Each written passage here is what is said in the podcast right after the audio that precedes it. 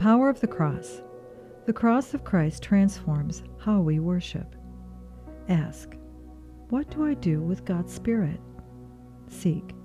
From a prayer posture, concentrate on your breathing.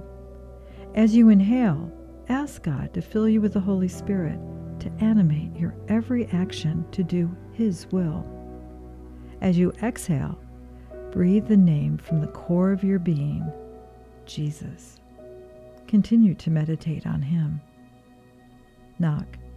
Meditate on Galatians chapter six, verses seven through nine. Whatever a man sows, that he will also reap. For he who sows to his own flesh will from the flesh reap corruption. But he who sows to the Spirit will from the Spirit reap eternal life. Ask God for patience that you might endure in all things by sowing to the Spirit.